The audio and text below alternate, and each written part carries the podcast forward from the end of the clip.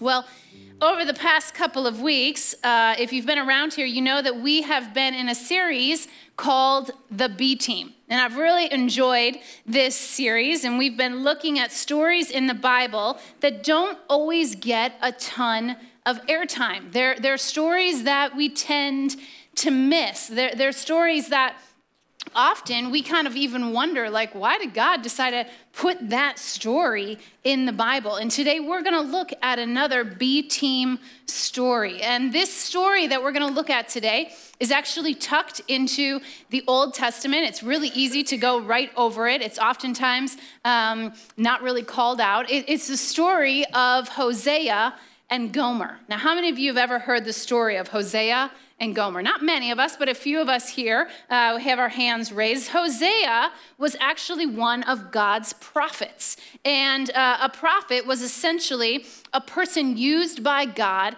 to communicate his heart to his people. It, it was like they, their life was a megaphone of God's voice, essentially. And the story of Hosea and Gomer is a powerful story, but I have to tell you right at the beginning, it is a complex story. I mean, this story, it's, it's both beautiful and broken. It's filled with a lot of pain. It's, it's actually a love story. But I do want to let you know right at the beginning that this love story between Hosea and Gomer, it does have a good ending. It has a good ending, unlike La La Land. I'm still getting over that ending. And for those of you that haven't seen it, I'm about to ruin this movie for you. The fact that they are not together at the end, it's terrible. My heart is broken over it. And all of you that are like, I can't believe you ruined it. Friends, it's been out for months. You had plenty of time to see it, okay? But unlike La La Land, this story, this story of Hosea and Gomer, it's a beautiful ending. In fact, I oftentimes like to kind of picture the stories of Scripture as if they were a movie. Uh, in fact, you know, I think this would be a great movie. Somebody should turn the story of Hosea and Gomer into a movie. And if it would help you to kind of picture Hosea, he's the guy in the story. If you want to picture Ryan Gosling as I'm preaching through this, if that would help, feel free. But we're going to dive into the story of Hosea and Gomer. And as I said, it's found in the Old Testament. You can turn to page 625. And we're going to start right in the beginning of this love story between Hosea and Gomer. It says in Hosea chapter 1, verse 2. It says, When the Lord began to speak through Hosea, the Lord said to him, Go and marry a promiscuous woman and have children with her. For like an adulterous wife, this land is guilty of unfaithfulness to the Lord. So he married Gomer, daughter of Diblaim, and she conceived and bore him a son. Now let's stop right there. What a start to a story, right? You're like, why did you pick this? I mean, why did you? Exactly. This is a B team story that we don't tend to often look at. But I want to pause for a minute because what's remarkable to me, right in these first two, ch- two verses, it says that God said to marry a woman that will be unfaithful. And the text says, so he married Gomer. Now, Gomer was, in fact, a prostitute. And what's remarkable to me about the start of this story is that it says that when God instructed Hosea to marry this promiscuous woman, there is no like span of time where Hosea goes away and kind of deliberates on what the Lord has just said. There's not a moment where he goes off and says, Thank you, Lord, I heard what you said. I, I, need to go and build my pros and cons list about whether I'm going to obey you or not, right? There's not a moment where, where he looks back to God and says, You know, Lord, this is strange uh, counsel that you're giving me. This is a strange instruction that you're giving to me. But you know what? I, I'm going to go and meet with my wise counsel and see what they have to say about what it is that you've asked me to do. None of that happens. And, and let's be honest, this is a crazy instruction from God, right? You know, if one of our soulmates couples came up to us and said, you know, hey, this is my fiance, and I'm, I'm pretty sure that, you know, most likely they're gonna be unfaithful to me, and I'm gonna just step into a marriage where there's just gonna be heartbreak over and over and over and over and over again, I would say, you may wanna rethink this, right? But Hosea listens to God here. In fact, it says that uh, Gomer actually conceived and, and they had a son. And in verse 4, it says, Then the Lord said to Hosea, Call him Jezreel, because I will soon punish the house of Jehu for the massacre at Jezreel, and I will put an end to the kingdom of Israel. And in that day, I will break Israel's bow in the valley of Jezreel. Now, you have to remember the book of Hosea is a, is a prophetic book, right? And so all of this is metaphor. All of this is God speaking to us through this metaphor. It goes on, verse 6 Gomer conceived again, gave birth to a daughter this time. Then the Lord said to Hosea, Call her Lo Ruhamah, which means not loved. For I will no longer show love to Israel, that I should at all even forgive them. Yet I will show love to Judah and I will save them. Not by bow, not by sword, not by battle or by horses and horsemen, but I, the Lord, will be their God and I will save them. So you see the intensity of God here speaking through these children that are being born, right? I mean, her name literally means not loved. Verse 8, it goes on after Gomer had weaned Lo Ruhamah, Gomer had another son. Then the Lord said, Call him Lo Ammi, which means not my people. For you are not my people anymore, and I am not your God. Talk about an intense start to a story, right? You can see why this would make a great movie, right? It has all the tension, it has all the drama, you know, it has all the intensity of a story. And yet, can you imagine this from Hosea's point of view? Here's Hosea, a prophet of God, and what God calls him to do is the unthinkable, right? Can you imagine? Hosea had no idea what he was getting himself into. The first thing is Hosea is married to a woman named Gomer okay?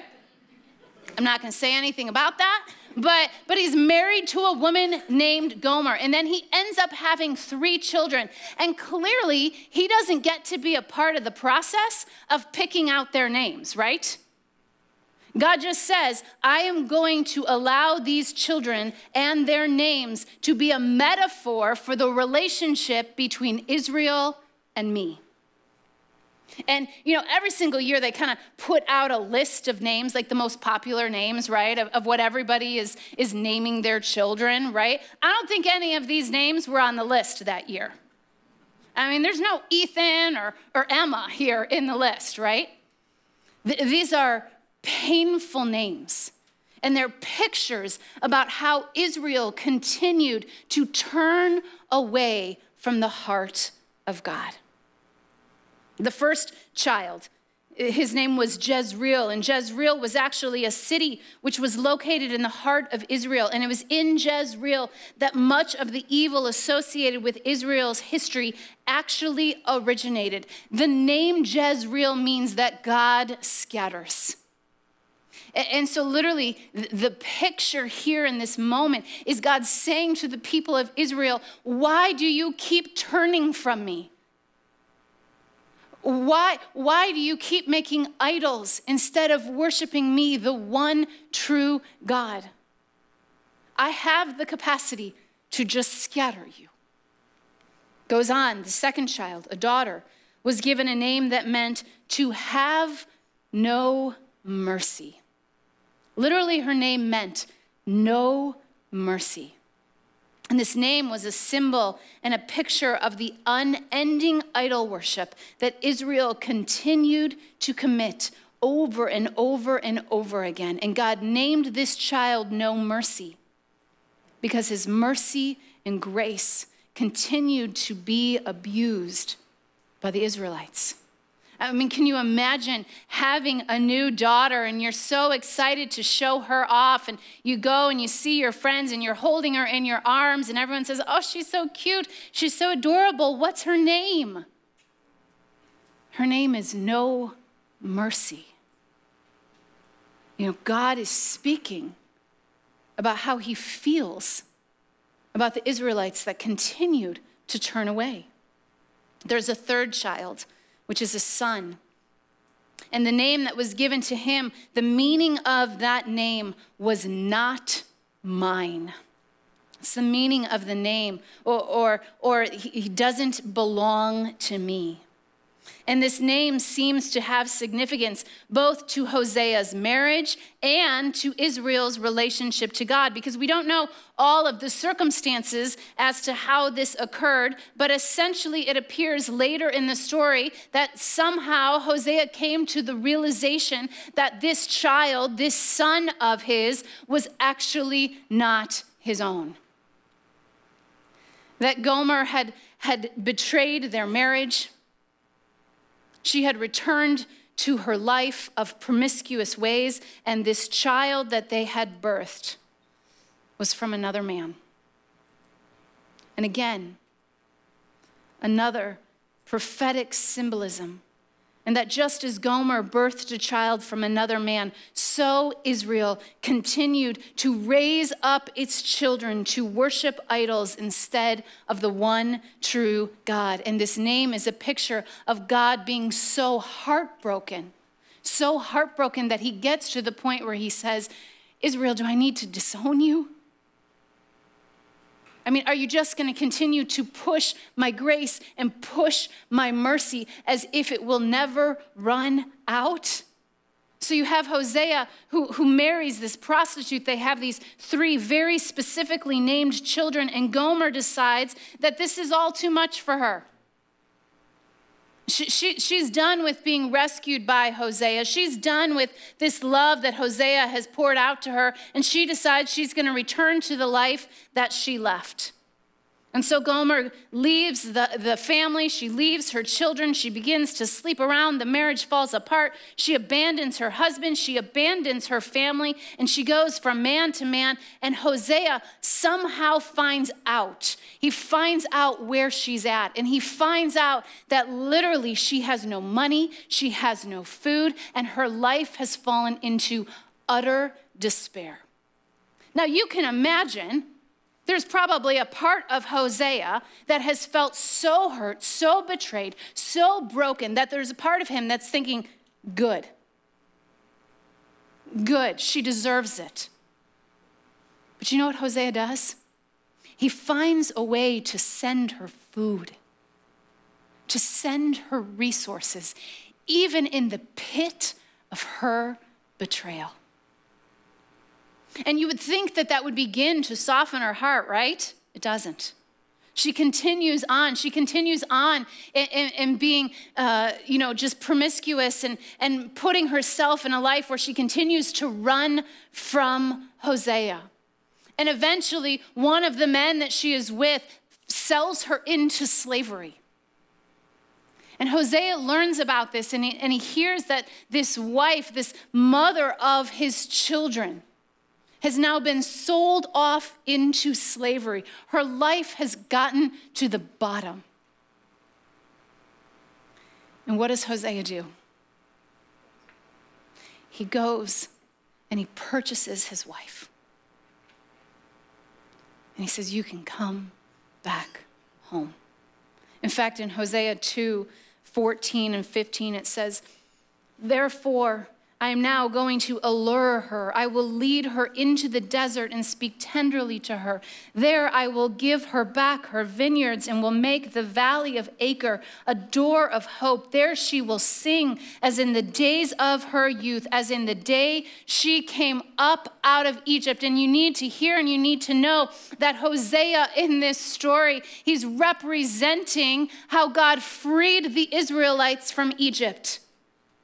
And in this moment, he's saying, Don't you remember what I've done for you? I'm going to take you back to that place. I'm going to take you back to that place where I, where I opened up the rivers so you could cross through. I'm going to take you back to that place where I rescued you from slavery. I'm going to take you back to that place where you once felt my love. I love how the message version says it. It says, and now here's what I'm going to do I'm going to start all over again. You know what I love about God? God is not into finish lines, He's into starting lines.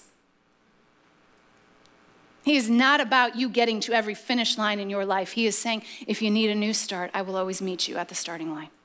And it says right here, here's what I'm gonna do. I'm gonna start all over again. I'm taking her back out into the wilderness where we had our first date. See what I mean? This is such a great movie, isn't it? I'm gonna court her. I'm gonna give her bouquets of roses. And I'm gonna turn Heartbreak Valley into acres of hope.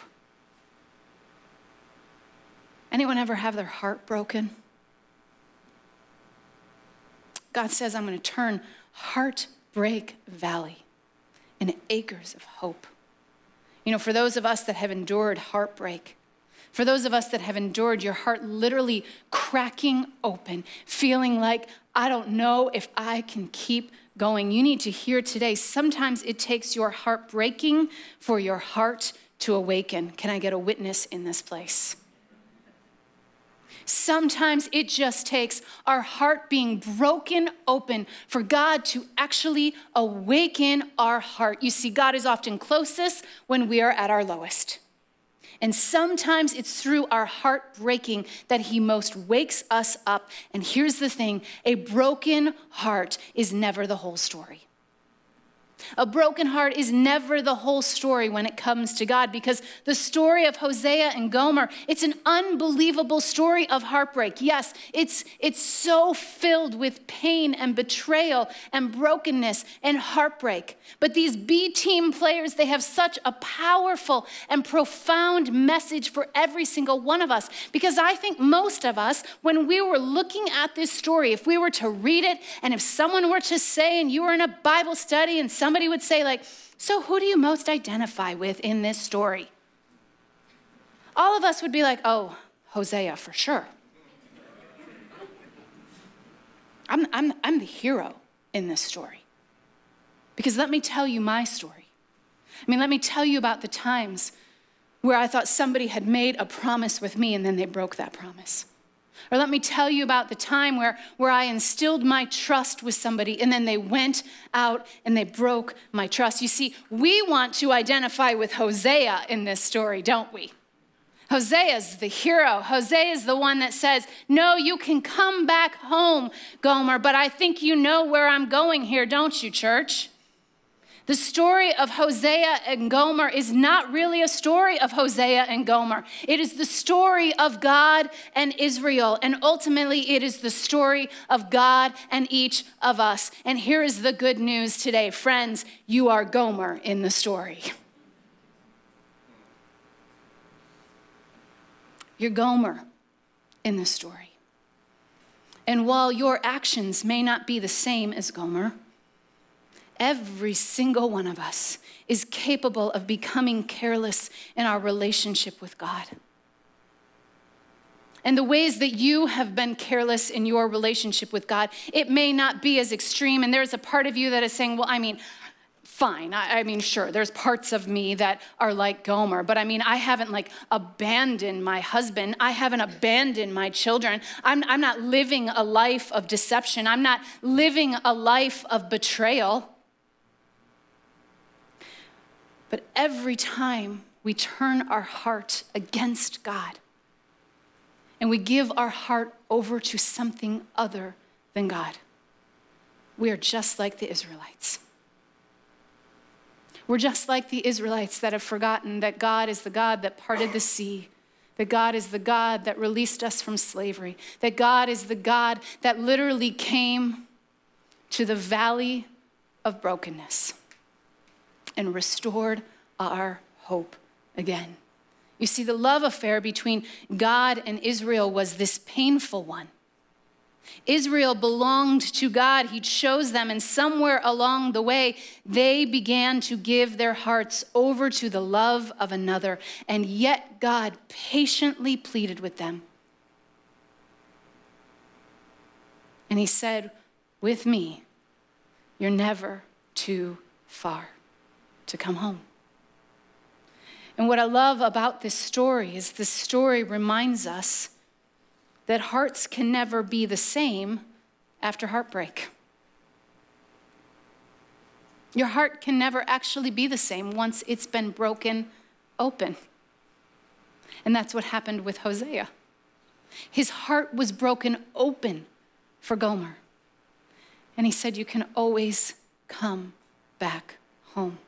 And this is why I love this story and the hope that it offers, even in the midst of such heartbreak, because God never, ever, ever stops loving us. His grace never runs out. He never stops pursuing us. He never stops wanting a relationship with us. And this is the good news in this story is that God always goes and finds us and says, You can come back home. What I love is that in the story, and I would encourage you to read it, it's an amazing story. God even redeems the names of the three children.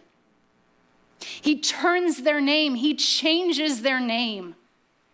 Because God is a God that says you can always come back home. You see, God can use despair to deepen our dependence. God can use us when we are at the very lowest, when we're in the midst of despair, to deepen our dependence on Him. And you need to hear today that no matter what you might have done, no matter how long it's been since you walked away from God, no matter how far you have wandered from His presence, no matter what has occurred in your life or no matter what has not occurred in your life. Gomer had to be willing to come back home. She had to look in the mirror and see that she had wandered far from Hosea. And while there was pain in the story, God redeemed it. God redeemed it as Hosea said to Gomer Come back home. Come back home. And ultimately, Hosea is God in this story. The mystery of God's love is that it always meets us where we are and it never leaves us where it found us.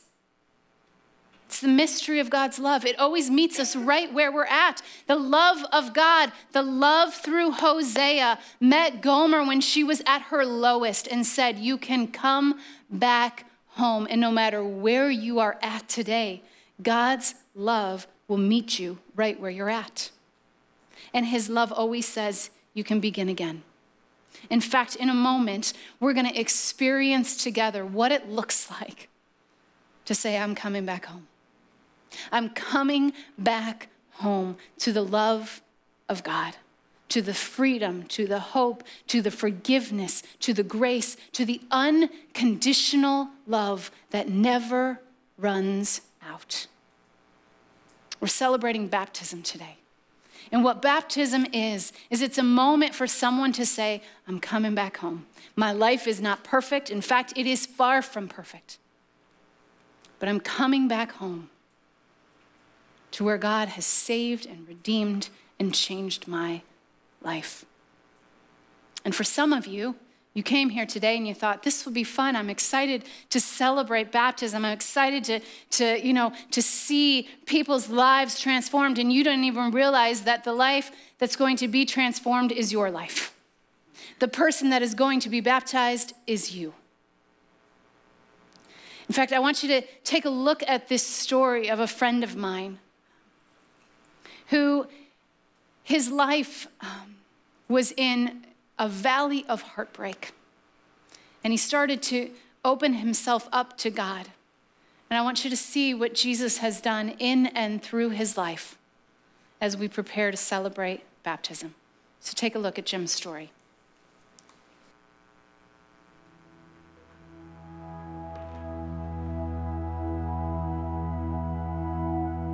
So I was born and raised in a big Catholic family in St. Louis. I went to church every week as a kid. And as I got a little older and I got my driver's license and went to college, my attendance at church started to dwindle. I think I carried a lot of confusion as to what being a Catholic really meant.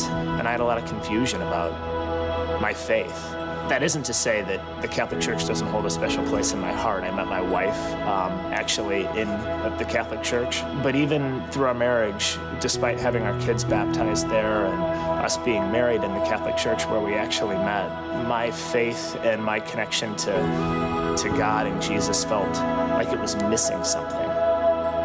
In 2014, I met Jeannie Stevens in a small group outside of Soul City. I remember meeting her and being really, really inspired. Uh, I was at a point in my life where I had taken a one year sabbatical from my job in the finance industry. Uh, I was searching for meaning, I guess, for purpose. And my first experience of Jeannie was a person who just was filled with purpose. So my wife Donna and I became friends with Jeannie and Jarrett, and we started coming to Soul City in early 2015. About a year after I met Jeannie, I asked her to go to lunch one day to talk about Jesus. Uh, I had a good connection I felt to God, and I felt a good connection to the Holy Spirit. But I, I always felt a little confused about the role Jesus played in my life. So we went to lunch one day, and Jeannie drew all over a table in the West Loop at lunch. And I think it was the idea that Jesus was the human manifestation of God on earth. He was a, a human version of perfection, of God's perfection walking on planet Earth, living a sinless life. And his life could serve as a role model for me and how I can live my life.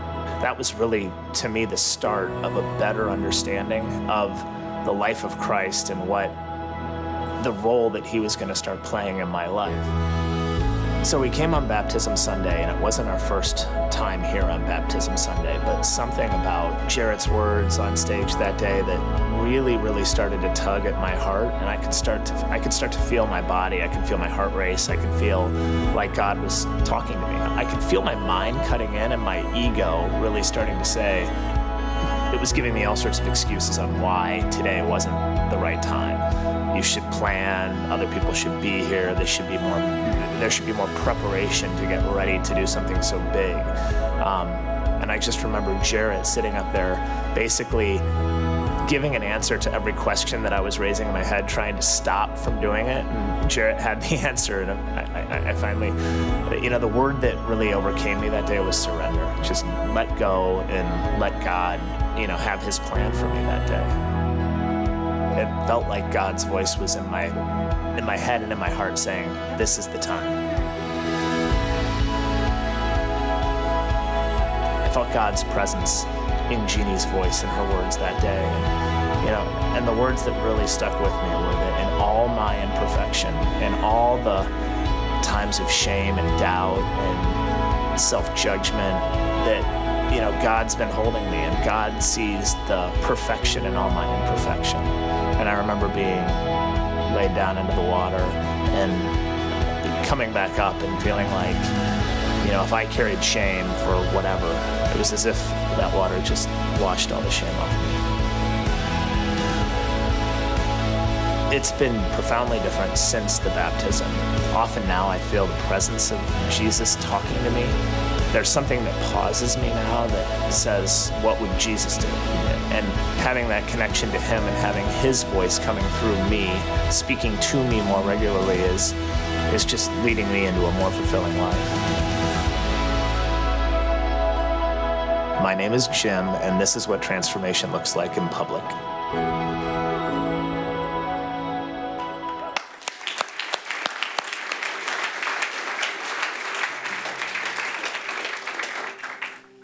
I love hearing Jim's story. And so many of the reasons why I love hearing his story is because I've got to watch his life um, be transformed by the love of God over the last three years. And it's amazing. It's amazing to behold a human heart being transformed by God's love, isn't it?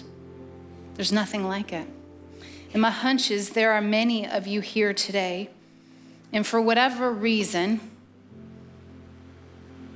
for whatever reason you have you have not experienced the love of God through the waters of baptism. Maybe for you, you have been waiting for just the right moment. Uh, you keep wanting it to feel like a perfect day, right? You, you keep wanting it to feel like just the right time. And friends, it's 75 and sunny today. It doesn't get more perfect than that.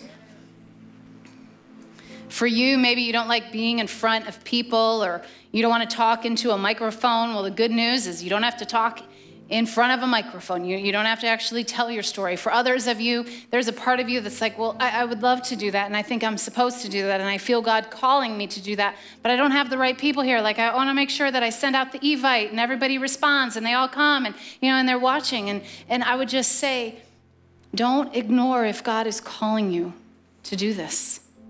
Maybe for some of you, you're saying, you know, I, am just not sure if I, I want to go into the water. I didn't bring a change of clothing. You know, I'm having a good hair day. I, I don't want that to get all messed up. And we have every single thing that you need. We have a change of clothing in every single size. We, we have everything that you would need the t shirt, the shorts, the, the all of it. You can, you can go and dry your hair and return to that good hair day.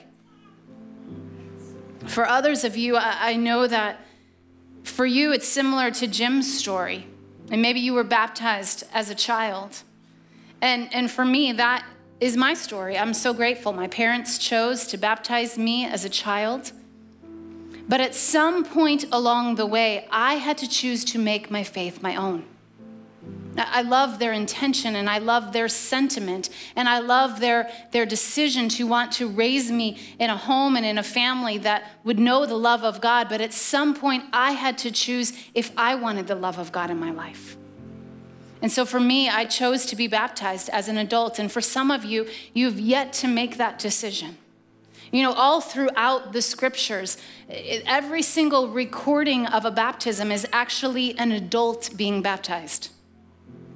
And so, for some of you today, today is the day for you to say, My faith is my own. And I'm going to enter into the waters of baptism. And I want to say to those of you that feel that stirring and you feel that movement inside of you, that is the voice of God calling you.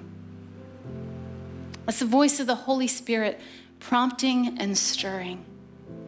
And so I want to say, what could be standing in the way of you being baptized today? Because the good news of Jesus is entirely good news.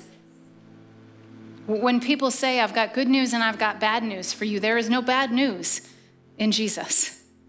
It is all good news. And that's ultimately the story that we looked at today. It's the story of Hosea and Gomer. It's the story of you and me. It is the story of Jesus coming and saving and redeeming and setting us free. And friends, you need to hear today you are loved.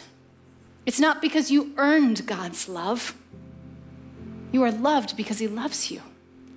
And there's nothing that you can do to erase his love. And you need to hear that you are forgiven. There's nothing that you have done that will exclude you from God's forgiveness. And there's nothing that you ever will do that will exclude you from God's forgiveness. You are his child. You are his son. You are his daughter. It's not about who you are or what you do in this world, it's about who you belong to.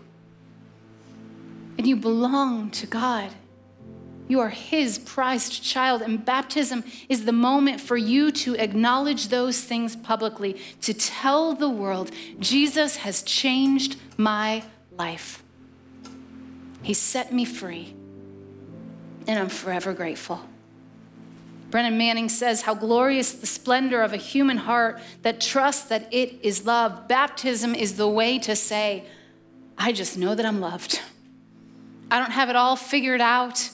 I'm certainly not righteous on my own. I fail all the time, but the love of God has set me free. And when I enter into these waters of baptism today, this is my thank you note to God to say, Thank you. Thank you for your love. And that's why we say that baptism is what transformation looks like in public. When God has, has changed your life on the inside, baptism is the moment that you declare publicly what Jesus has done internally. And so, in a moment, I'm going to invite you to stand. And in a moment, we're going to pray. And as you feel that stirring in your heart, I want to invite you, as soon as I say amen, to grab the, the person next to you, your, your spouse, your friend, maybe a, a small group member. It's okay if you grab a stranger and you just say, Listen, I'm going to go do that. I'm going to go get baptized today. Would you go with me? And so I want to invite you to stand right now and I'm going to pray.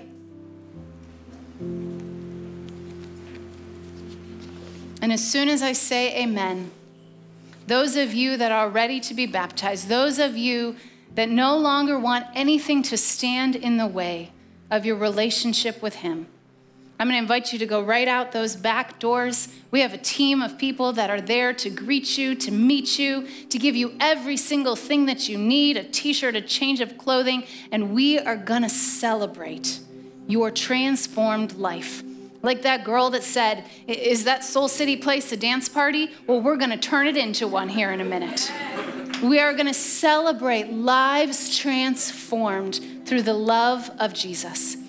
And so I want you to pray with me. And as you close your eyes and as you open your heart, some of you know right now that the Spirit of God is speaking to you. And some of you know that you have resisted baptism for far too long.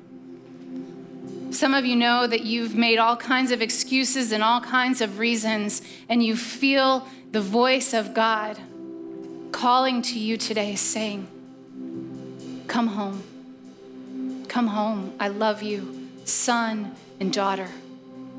I've transformed your heart. Will you now tell the world of what I've done? And so, Jesus, I pray for every man and woman in this room here today that you are speaking to right now. God, I pray that you would give them the boldness and the courage to follow in what you're calling them to do.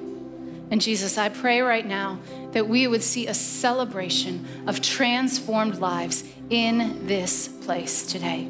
It's in your name that we pray. Amen.